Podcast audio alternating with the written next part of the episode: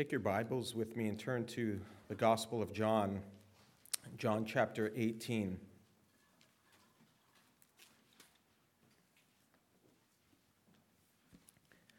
John chapter 18, we will pick up and read of Jesus' uh, trial here um, and ultimate uh, judgment to go to the cross, and, and uh, we'll pick up and read in verse.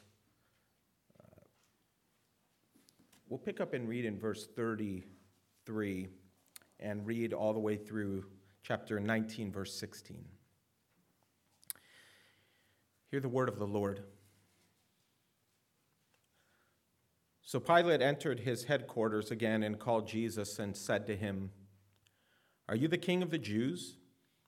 Jesus answered, Do you say this of your own accord, or did others say it to you about me? Pilate answered, Am I a Jew? Your own nation and the chief priests have delivered you over to me. What have you done? Jesus answered, My kingdom is not of this world. If my kingdom were of this world, my servants would have been fighting that I might not be delivered over to the Jews, but my kingdom is not from the world. Then Pilate said to him, So you are a king? Jesus answered, You say that I am a king. For this purpose I was born, and for this purpose I have come into the world, to bear witness to the truth. Everyone who is of the truth listens to my voice. Pilate said to him, What is truth? After he had said this, he went back outside to the Jews and told them, I find no guilt in him. But you have a custom that I should release one man for you at the Passover. So do you want me to release to you the king of the Jews? They cried out again, Not this man, but Barabbas. Now Barabbas was a robber. Then Pilate took Jesus and flogged him. And the soldiers twisted together a crown of thorns and put it on his head and arrayed him in a purple robe. They came up to him, saying, Hail, King of the Jews! and struck him with their hands. Pilate went out again and said to them, See, I am bringing him out to you that you may know that I find no guilt in him. So Jesus came out, wearing the crown of thorns and the purple robe. Pilate said to them, Behold the man. When the chief priests when the officers saw him, they cried out, Crucify him! Crucify him! Pilate said to them, Take him yourselves and crucify him, for I find no guilt in him. The Jews answered him, We have a law, and according to that law, he ought to die because he has made himself the Son of God. When Pilate heard this statement, he was even more afraid. He entered his headquarters again and said to Jesus, Where are you from? But Jesus gave him no answer. So Pilate said to him, You will not speak to me? Do you not know that I have authority to release you and authority to crucify you? Jesus answered him, You would have no authority over me at all unless it had been given you from above. Therefore, he who delivered me over to you has the greater sin. From then on, Pilate sought to release him, but the Jews cried out, If you release this man, you are not Caesar's friend. Everyone who makes himself a king opposes Caesar. So when Pilate heard these words, he brought Jesus out and sat down on the judgment seat at a place called the stone pavement, and in Aramaic, Gabbatha. Now it was the day of preparation of the Passover. It was about the sixth hour. He said to the Jews, Behold your king. They cried out, Away with him! Away with him! Crucify him! Pilate said to them, Shall I crucify your king? The chief priests answered, We have no king but Caesar. So he delivered him over to them to be crucified. Let's pray.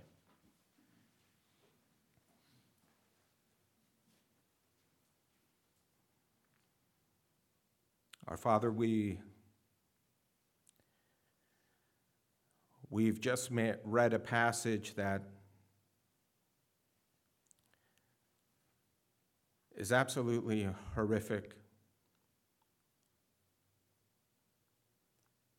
It's a passage that reveals the wickedness of man,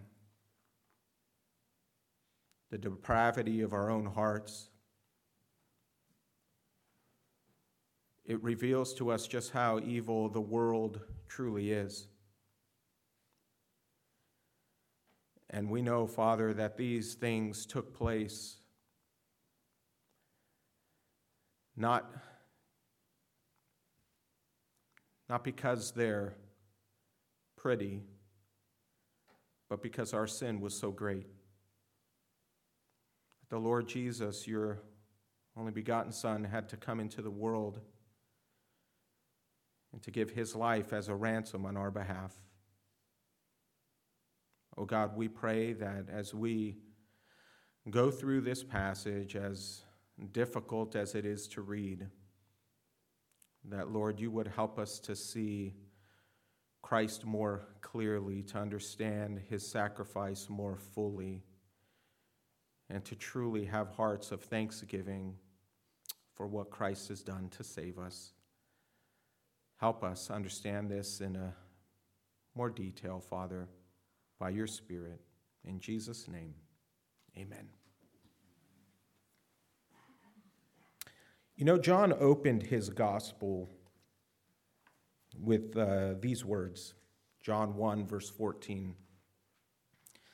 The Word became flesh and dwelt among us, and we have seen his glory glory as of the only Son from the Father, full of grace and truth. He opened his gospel this way because he's letting us know that the Son of God, the one who is God from all eternity, the one who created the heavens and the earth, the one who dwelt with perfect and unadulterated fellowship with God the Father, took on our humanity and he entered into the realm of time and he came to dwell among us. And John says, We have seen his glory. We have seen his divine nature on full display. And if you've been here with us as we've gone through the first 17 chapters of the Gospel of John, We've spent many months glorying in the person of Christ, haven't we? We have seen his loving kindness. We have seen his humble heart. We've seen his willingness to serve the lowly. We've witnessed his divine power and his ability to, to heal the sick with just a word or with just a touch, and to raise the dead with the power of his voice. And we have gloried in that strength, and we've gloried in his resolve to see as he goes and heads to the cross and he obeys the Father in everything.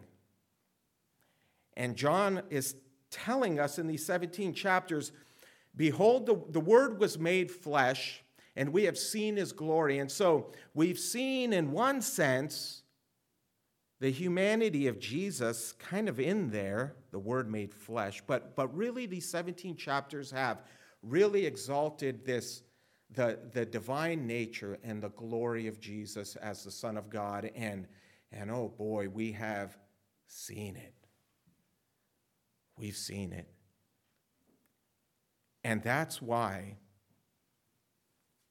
I found, oh, I'm going to have a hard time getting through this, and, and it's going to be a weighty, it's going to be weighty.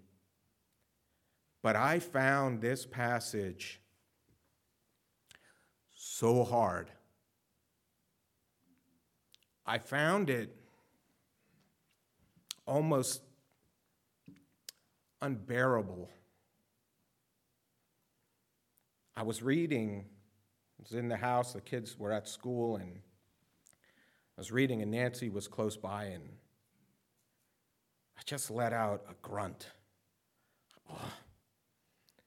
And she goes, What's, she says, What's wrong? And I, I shared this with her. I said, I don't, I don't know I can, I can't read this. It's ugly. It's really ugly. And I was reminded that the world that we live in is really ugly and evil and filled with hate toward God. Toward God. You see, the world will love its own, and the world will celebrate its own, and the world will have parades for its own, will elevate its own sin, will elevate its own rebellion. The world will magnify itself and pretend that all is good. And it'll shine forth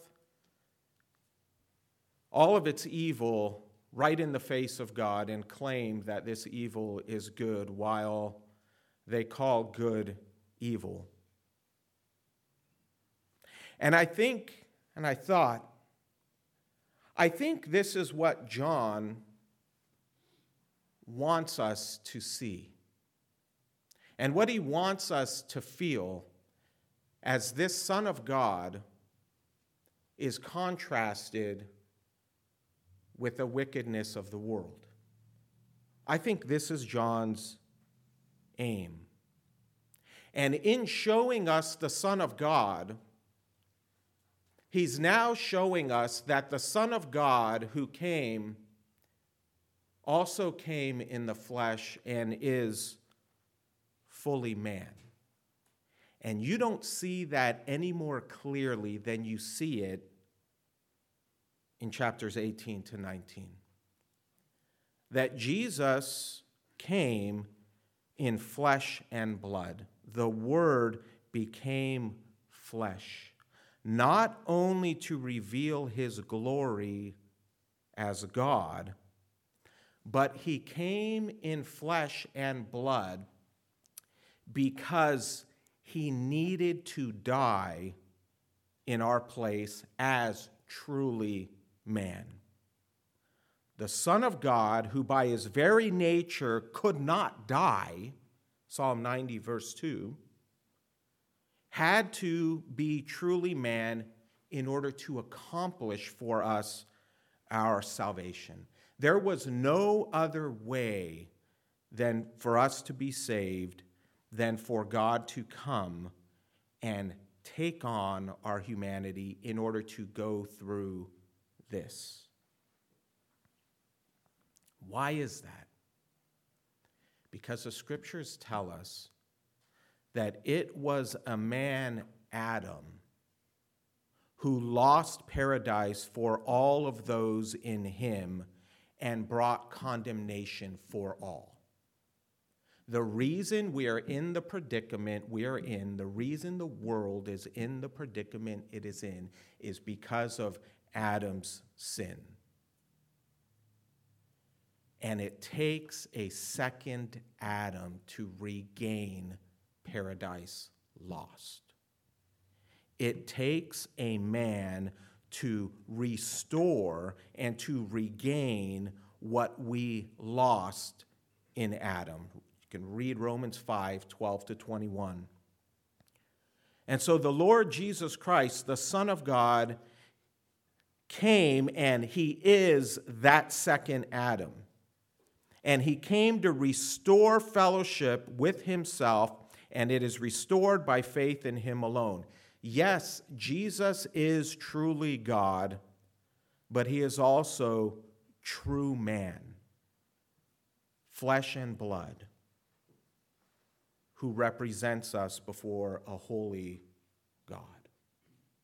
Hebrews 2 puts it like this verse 10 and verse 14 to 15.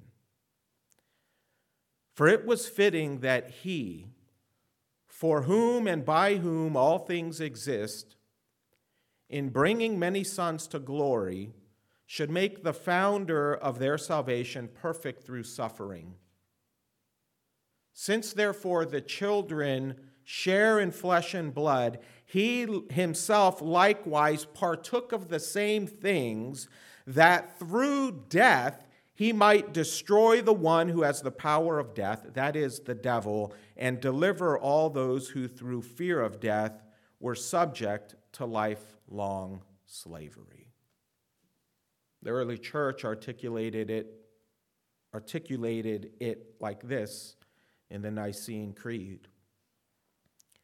We believe in one Lord Jesus Christ, the only Son of God eternally begotten of the Father, God from God, light from light, true God from true God, begotten, not made, of one being with the Father. Through him all things were made. For us and for our salvation, he came down from heaven, was incarnate of the Holy Spirit and the Virgin Mary, and became truly human. For our sake, he was crucified under Pontius Pilate. He suffered death and was buried. Ugly, ugly world. And so, what happened to Jesus in this passage happened to the Son of God incarnate. I think you should wince and gasp as you read it. In fact, that was the hymn. I didn't bring a hymn book up, but hymn 284 in the fourth verse. I can't remember what it's exactly what he says, but he talks about the shame that you feel when you consider that Jesus Christ went to the cross and suffered something. Am I right, Andrew? Drops of grief can ne'er repay the debt of love I owed. What about verse 3? Oh, verse 3. Well might the sun in darkness hide and shut his glories in. It's four. Oh, four. read, read, read verse 4. I think you said four. Oh, verse 4. The whole thing. Thus might I hide my blushing face while his dear cross appears. Dissolve my heart in thankfulness and melt my eyes to tears. There you go. I hide my blushing face. It's a blushing face and it's embarrassing.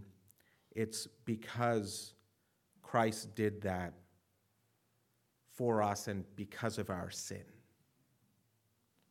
And this, though, is what redeems us, and this is what he came to do in order to save us. These things are written, John says, so that you may believe that Jesus is the Christ, the Son of God, and that by believing you may have life in his name.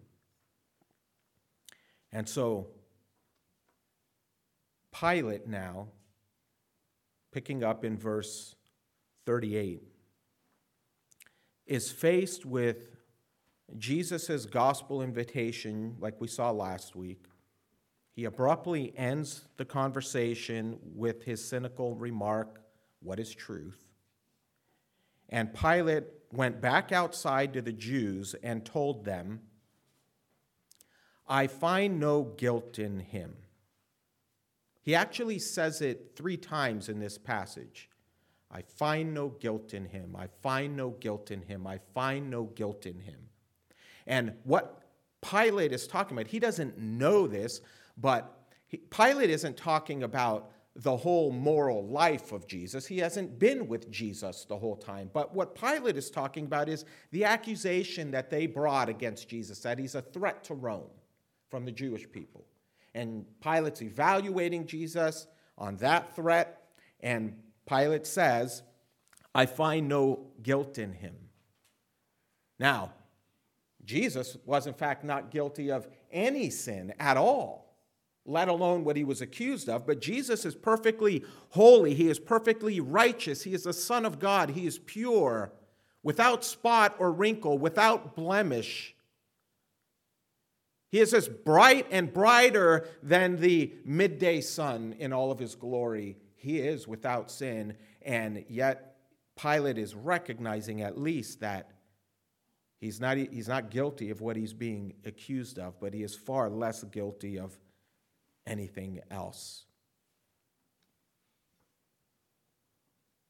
And nonetheless, even though he sees Jesus as innocent of the crime he's being charged with, the wickedness of the world, and rather than letting Jesus go free and giving him the protection that he needed and dismissing the ruckus, bloodthirsty crowd, rather than seeking justice, Pilate shows himself to be weak and finds himself caught in between this rock and this hard place, and he looks for an escape hatch by referencing a custom that they had. So Pilate really doesn't want to deal with this. He knows Jesus is innocent of the crime, but he doesn't do justice. He tries to deliver himself out of the situation. Do you see? He's just thinking about himself and he's thinking about his life and he's wondering, how do I get out of this predicament? This custom, we don't know when it began, but it was probably practiced in order to commemorate the Passover, because remember, this is the Passover season. And so, what they would do is they would come to, to, the Roman emperor, and the Roman emperor would let them release one prisoner, one prisoner during Passover to commemorate their celebration of their deliverance from slavery, slavery in Egypt. Anyone you choose. We kind of, our president does a, a similar thing when uh, well, every Thanksgiving he pardons a turkey, apparently. And then sometimes the presidents will pardon um, criminals after they're leaving office or, or something. So this is kind of Pilate's chance to do for the Jews what he, they've done every year. And so there is an option, and this is Pilate's. Pilate brings this option before him, which is showing you his weakness in the fact that he even puts Jesus here next to Barabbas, who is called a, a robber. And so he calls Jesus the King of the Jews. Shall I release to you the King of the Jews? And this is a mocking of them. He, he's, he's, he's mocking them and irritating them because they really wanted nothing more than to have their own king and to be out of Roman rule. And so now here's this weak man, this gentle man, as he, as he sees him bound up. Hey, shall I release to you the king of the Jews? Look at, look at him. So you can see the mocking he's putting right there before them in Jesus. Or shall I release to you Barabbas? Barabbas who John says is a robber. Now, that word robber, it means plunderer, but it's actually used in a much more broad sense in, in first uh, century, second century writers. It re, they use it to refer to a terrorist or a guerrilla fighter. And Mark, actually identifies Barabbas in those terms in chapter 15 when he identifies Barabbas as a rebel who had committed murder in an insurrection. If anyone was a threat to Rome, it was Barabbas, not Jesus, and even Pilate knew that. And so they make their choice now the Son of God, innocent, versus a murderer guerrilla warfare, terrorist, Barabbas. Do you want, which one do you want? And they cried out, Not this man, but Barabbas. Set the murderer free and condemn Jesus. And so these the Jewish people, the children of Israel, the seed of Abraham, the ones to whom belonged all of the promises of God, the ones who claimed to be looking for a prophet like Moses and a son of David who would come and set up the messianic kingdom, instead of choosing their Messiah, they denied the Holy One of Israel. Martin Luther says they would rather have begged for the devil to go free. Peter puts it like this in Acts 3 13 to 15. When he's preaching the gospel to them, he says, The God of Abraham, the God of Isaac, and the God of Jacob, the God of our fathers, glorified his servant Jesus, whom you delivered over and denied in the presence of Pontius Pilate when he had decided to release him. But you denied the Holy One and Righteous One and asked for a murderer to be granted to you, and you killed the author of life. So heavy words. And so Pilate is forced to release Barabbas, and John goes on to tell us that he took Jesus and flogged him. And the soldiers twisted together a crown of thorns and put it on his head and arrayed him in a purple robe. And they came up to him, saying, Hail, King of the Jews! And they struck him with their hands. They punched him in the face. They punched him. They mocked him. They put a crown of thorns on him. Taking those date palms, any of you have that on your property? big old thorns. They wrapped him together and they shoved it on his head. And the thorns piercing his flesh and blood and bleeding. And they flogged him. Now, what kind of flogging was this? Uh, one of the commentaries I read said there are three types of floggings. One is called the fustigatio. It's a less severe beating. It's given for light offenses, if you're like a troublemaker or, or a hooligan, as they call it in England. And then they give you a severe warning. This happened to the apostles in the book of Acts when they came and they beat him and they said, Don't teach in this name anymore. So it's kind of a light one, but it's, it's a flogging. The other kind is a brutal flogging that's given to criminals whose offenses were more serious. It's kind of the middle of the road, it's a bit more serious. And the third one was the verberatio.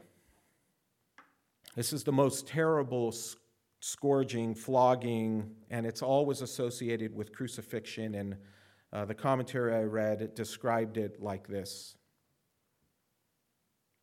the victim was stripped and tied to a post and then beaten by several torturers. In the Roman provinces, they were soldiers until they were exhausted, or the commanding officer called them off. For victims who, like Jesus, were neither Roman citizens nor soldiers, the favored instrument was a whip whose leather thongs were fitted with pieces of bone or lead or other metal. The beatings were so savage that the victims sometimes died. Eyewitness records report that such brutal scourgings could leave victims with their bones and entrails exposed. This is the beating that Mark refers to in chapter 15 and Matthew refers to. It's the beating that Jesus received after the final judgment that he is to be delivered over to be crucified. The flogging that John is making reference here to is coming before the final judgment. And so the flogging is of the first kind. So that means Jesus really experienced two beatings. This is just the first one that Jesus experienced, and he's going to experience the third one in just a little while. And so Pilate went out again after flogging and mocking and putting a crown of thorns on Jesus. I think he wants to appease the Jews. He wants to let Jesus go and he wants to say, okay, fine, I gave him the punishment, this first punishment. Maybe that'll appease them. And they'll just let Jesus go. And so he goes out again and he says to you, See, I am bringing him out to you that you may know that I find no guilt in him. Luke 23 says he did this in order to appease them. I find no guilt in him. And so Jesus came out wearing the crown of thorns and the purple robe. Pilate said to them, and this is where you're going to see it all come together now. The, the opening chapter of John, the Son of God and the incarnate Son of God come together. He brings Jesus out before them and he says, Did you see what he said? Behold the man. Behold the man. This is, this is what John is driving to. And when the chief priests and the officers saw him, they cried out, Crucify him! Crucify him! They don't even love a man who is in the world, let alone the Son of God. They hate Jesus with all of the fiber of their being. They cannot stand to look at this man. And Pilate, he, he's beside himself. He's irritated. He says, You know what? This is my judgment, but take him yourself and crucify him. I find no guilt in him. And of course, they answered again get this we have a law, and according to that law, he ought to die because he has made himself what? The Son of God. And so you see, behold the man, and you see them recognizing this is the Son of God, this is God incarnate, this Jesus who is before us, who is bloodied, who is beaten. And they say, He must be crucified and put to death. And Pilate cannot get out of it. Pilate is put into a corner He's put into a corner and they cry out, crucify him. And the thing is, is this is exactly as God had planned it. And this is what you see in verses 8 to 11. You see, Pilate already having a twinge of fear when he said, What is truth? There was a bit of fear there embedded in that comment. And now he becomes even more afraid because they're now calling Jesus. I thought he was just against Rome, against Caesar, but whoa, now they're calling him the Son of God. And so now Pilate's getting even more afraid of who it is that is really standing before him. Pilate's thinking this is some kind of divine man. This, this is someone with maybe some kind of divine powers. I mean, he grew up hearing Greek and Roman mythology. He grew up hearing of gods that maybe took on human bodies and came down to earth. And now he's being told that this Jesus is a son of God in some way. Pilate doesn't get it, but now he's afraid. Who is this? And then he comes and back into his headquarters and he sees Jesus bloodied and standing there before him, humble. Where are you from? Now, Jesus doesn't answer, though. Why doesn't he answer? And I think Jesus doesn't answer because he had already told Pilate earlier, and Pilate rejected it. And so now Jesus is saying, What else can I say to you? I am the, He is the Son of God. He is the Messiah. And so Jesus doesn't answer him because there's nothing more to say. There, there's, no, there's no one word or one response that will get Pilate, who is not interested, in Jesus to believe. And Pilate is a man who lacks principles. Pilate is a man who only cares to maintain his power and authority. And he punishes a man who he knows to be innocent. This is the government of Rome lack of principles and moral guidance. And May I say, this is, in many ways, our own government. J.C. Ryle this is a little outside of the scope here, but I had to read this to you because this is kind of prophetic. I don't think he's trying to be a prophet here, but he's talking about Pilate. And he says this What miserable creatures great men are when they have no higher principles within them and no faith in the reality of a God above them. The meanest laborer who has grace and fears God is a nobler being in the eyes of his Creator than the king, ruler, or statesman whose first aim it is to please the people. Let us pray that our own country may never be without men in high places who have grace to think right and courage to act up to their knowledge without truckling to the opinion of men. Those who fear God more than man and care for pleasing God more than man are the best rulers of a nation, and in the long run of years are always most respected. Men like Pontius Pilate, who are always trimming and compromising, led by popular opinion, afraid of doing right if it gives offense, ready to do wrong if it makes them personally popular, such men are the worst governors that a country can have. They are often God's heavy judgment on a nation because of a nation's sin.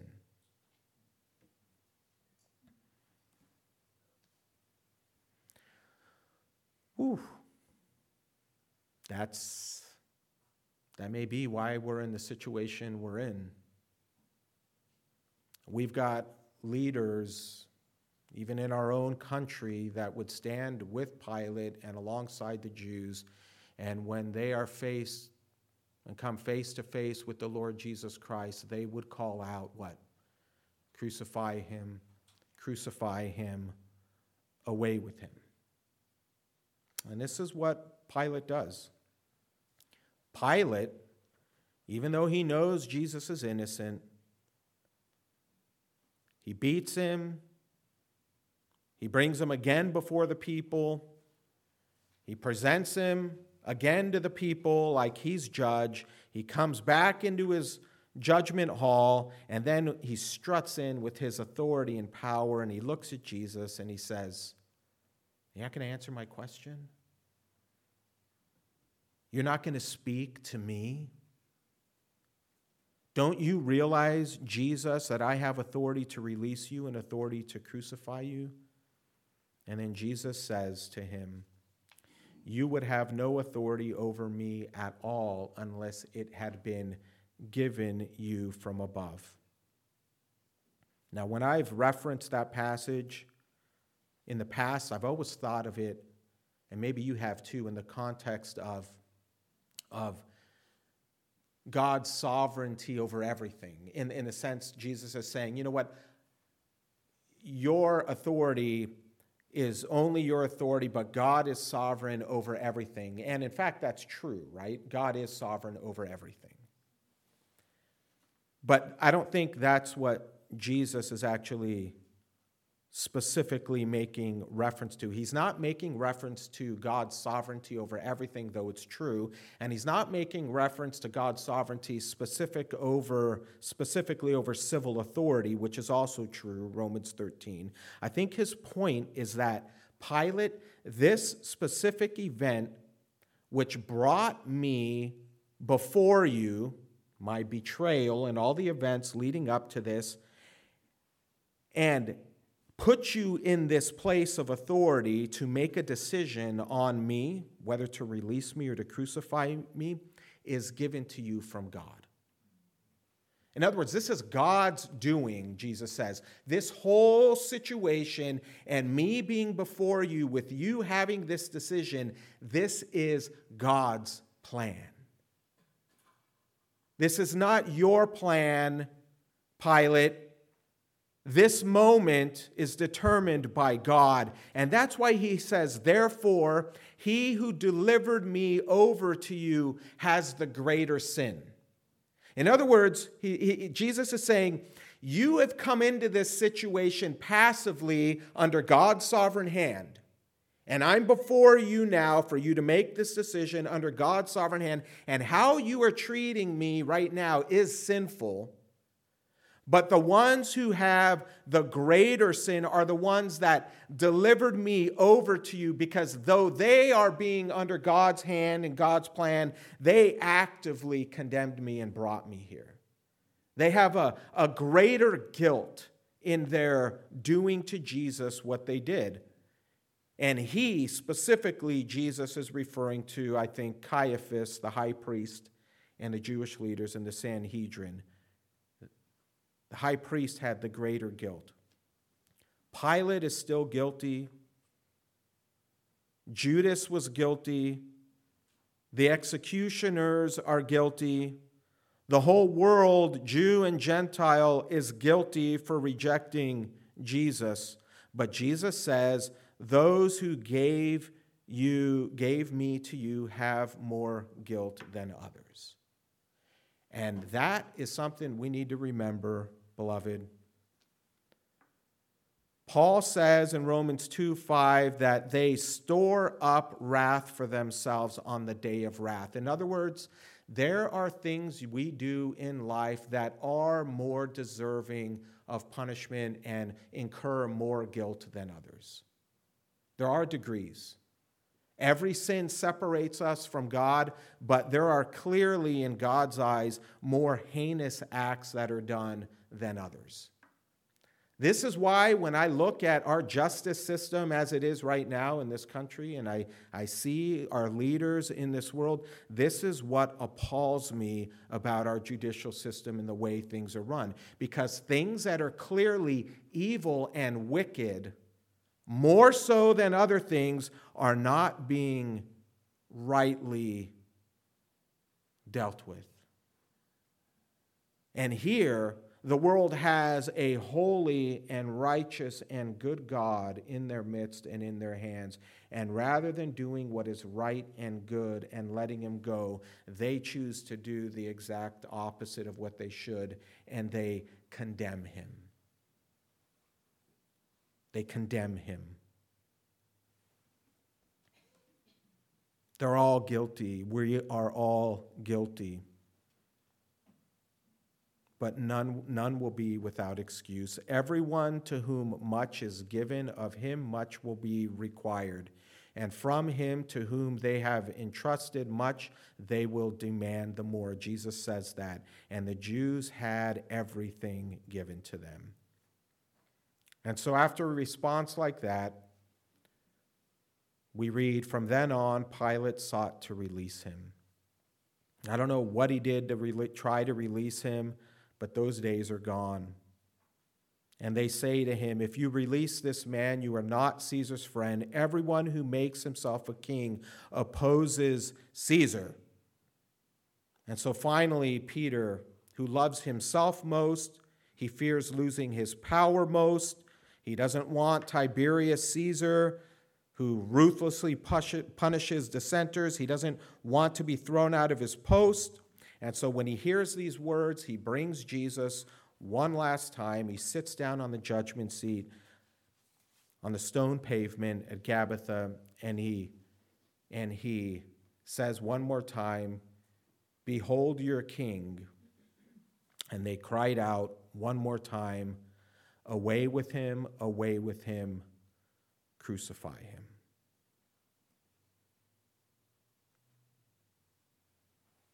Then they say this. And this is what it all comes down to. And we'll conclude with this as we come to the Lord's table. They say, We have no king but Caesar. Beloved, that's what the world says. And the question is what do you and I say about Jesus? Is our King in this world? Is your King in the White House? is your king running in 2024 to be in the White House? Is your king right now maybe some governor in some state that you really admire? Is your king in the Constitution of the United States? Is your king dwelling on this earth? Do you say with the people at Jesus' crucifixion, we have no king but Caesar?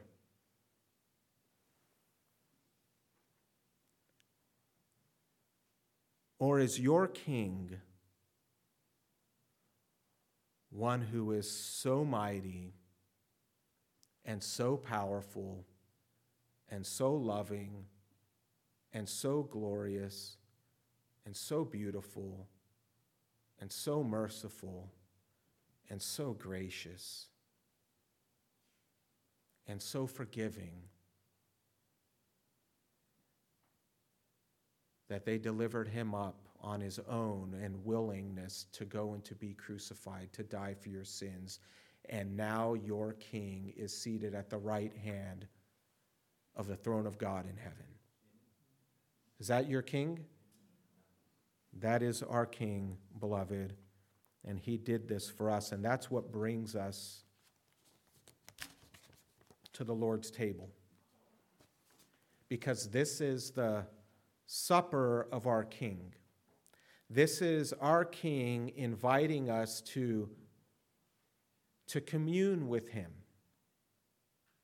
to come to his table and to eat bread and to drink wine and to remember what he did for us. He is our mediator. He stands before God the Father on our behalf. And so, this, beloved, is reserved for those who have placed their faith in Christ.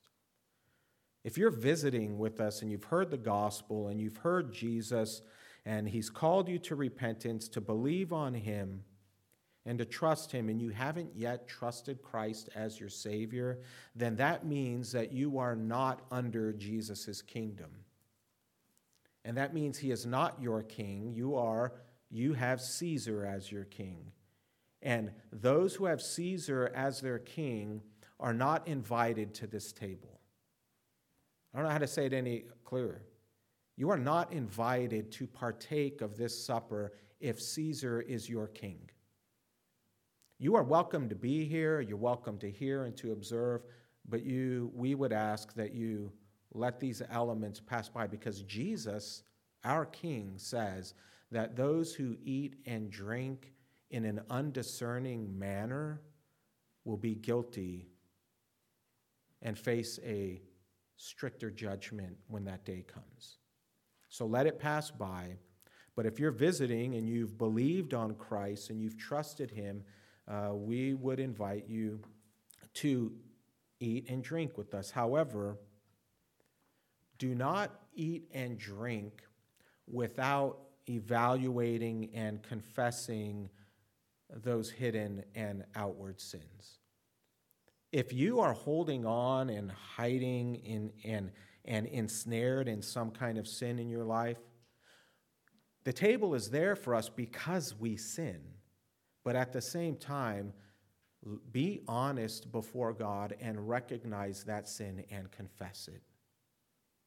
Confess your sin, acknowledge it, and the Lord Jesus Christ will forgive you of your sins. So we are to evaluate ourselves. So do that, beloved. As the elements are passed out, I invite the deacons to come up and Rory uh, to play for us.